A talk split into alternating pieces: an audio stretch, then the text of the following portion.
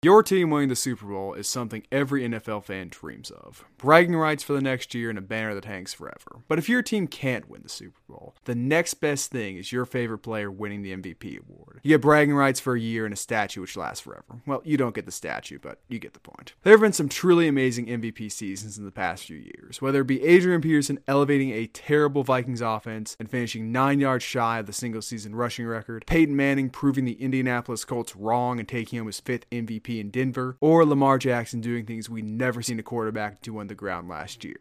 This year, the race that appeared to be Russell Wilson's to lose has become a sprint for the last three weeks of the season between two generational quarterbacks, Aaron Rodgers and Patrick Mahomes. And while I feel that certain players like Derrick Henry, Aaron Donald, and Josh Allen should be in the conversation, one of those two pl- quarterbacks is going to win it. And I'm here to tell you that quarterback should be Aaron Rodgers. Rodgers has elevated his team to the top of the NFC while fighting an uphill battle against his own front office, who drafted a quarterback in the first round of the 2020 draft. Rodgers has made Davante Adams, a receiver who, while certainly talented, is not on the same level of guys like Michael Thomas Julio, look like the best receiver in football. He leads his offense to the best red zone efficiency rating. When they get in the red zone, they're scoring and he has avenged himself for the NFC Championship game embarrassment of last season by blowing out the 49ers. This man is not loved by the media, but everyone who enjoys good football loves them some Aaron Rodgers. And when you get down to it, the name of the award is the most valuable player. And Aaron Rodgers contributes far more to the Packers winning than Patrick Mahomes does to the Chiefs. I get it. I get how good Aaron Rodgers is. As Stephen A puts it, Aaron Rodgers is a bad man. He's been balling out this year. And if Patrick Mahomes didn't exist, Isaiah, he would be running away with the award.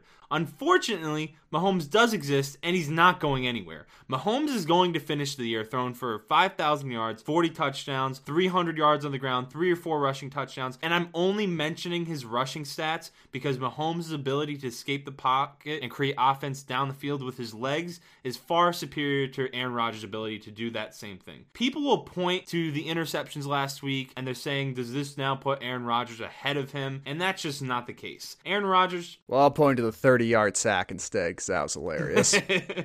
that part what that part was funny. But Aaron Rodgers only has one less on the season. Aaron Rodgers does have that embarrassing loss to the Buccaneers where he just disappeared, but it happened at the beginning of the season, so people aren't talking about it as much. The Chiefs are going to finish with one loss on the record, finish the year 15 and 1, and when you put up stats this good, you have wins to go along with it, you deserve the MVP. People have been making the argument, and Isaiah mentioned it briefly, that Aaron Rodgers has no one playing with him. His supporting cast isn't there. They talk about his the front office trading up and drafting Jordan Love. They drafted a scrub AJ Dillon in the second round. And while that is all true, and I think we can all agree that the pack no one knows what the Packers front office is doing there. They have Aaron Jones, who's one of the better running backs in the NFL. I think he's better than Clyde Edwards-Helaire. I think he's better than Le'Veon Bell. Le'Veon Bell hasn't been so much a factor in the Chiefs offense. And Jamaal Williams, Aaron Jones' backup, has been a valuable asset. Getting 93 receiving yards in one game helped them heavily to win that game. As 473 rushing yards a year has been a factor. Davante Adams is just just as good as Tyreek Hill. We all know how good Tyreek Hill is. I'm not saying stats are everything, but their stats are virtually identical. And I know, I know Kelce in is a league of his own. He's by far the best tight end in the NFL. But that doesn't mean that the tight end Aaron Rodgers is playing with is a scrub. Robert Tonyan is a very solid tight end. He's proven that with his play on the field. He has nine touchdowns. I think that's just as many as Kelce, 500 yards receiving. He is good. And the line that Rodgers is playing behind is the best in the NFL. Bakhtiari is the best left tackle in football, according to Pro Football Focus and according to many other football evaluators. Corey Linsley was Pro Football Focus's best center in the NFL before he got hurt, and the Packers have given up the least sacks out of any team in the NFL. Aaron Rodgers is one of the greatest of all time at extending plays, and when you give him the best offensive line in the NFL, a good running back, and a better play caller than Mike McCarthy, special things are going to happen. Let's stop acting like Rodgers has scrubs around him. At the end of the day, you can't go wrong with either one. I just think Mahomes should get the edge because I think they're both playing with excellent supporting cast. I, I think Mahomes is a little better. I will acknowledge that. But when you're going 15 and 1, you're playing as good as Mahomes is. I don't think you can give to anyone else. Well, a few things wrong. That one, you just spent three or four minutes talking about all the weapons Aaron Rodgers has, and you'll still admit the Chiefs are in a far better or situation in terms of their receivers and tight end, which really is what the quarterback depends on to win MVP. But the Chiefs have a better defense, so there's that to factor in. That plays some part in winning the games and some part in you winning the MVP award. And there's the fact that Patrick Mahomes may well rest the last week of the season, which will negatively contribute to his stats. But I'm not here to say bad things about Patrick Mahomes. I think Patrick Mahomes, if he keeps his current career trajectory, will be one of the best quarterbacks, if not the best quarterback of all time. But Aaron Rodgers is far more valuable than Patrick Mahomes is. And I'm not saying that in terms of contracts. We all know Patrick Mahomes is the biggest contract in the league. But I feel Rodgers is so key to Green Bay's success. He's been there so long. He's a team leader. He elevates every single person around him. Tyreek Hill and Travis Kelce would be great anywhere else. I don't think guys like Jamaal Williams or Allen Lazard would just be the same or be of any note on other teams. I feel Rodgers contributes far more to both the individual success of the team and the individual players on the team's elevated play.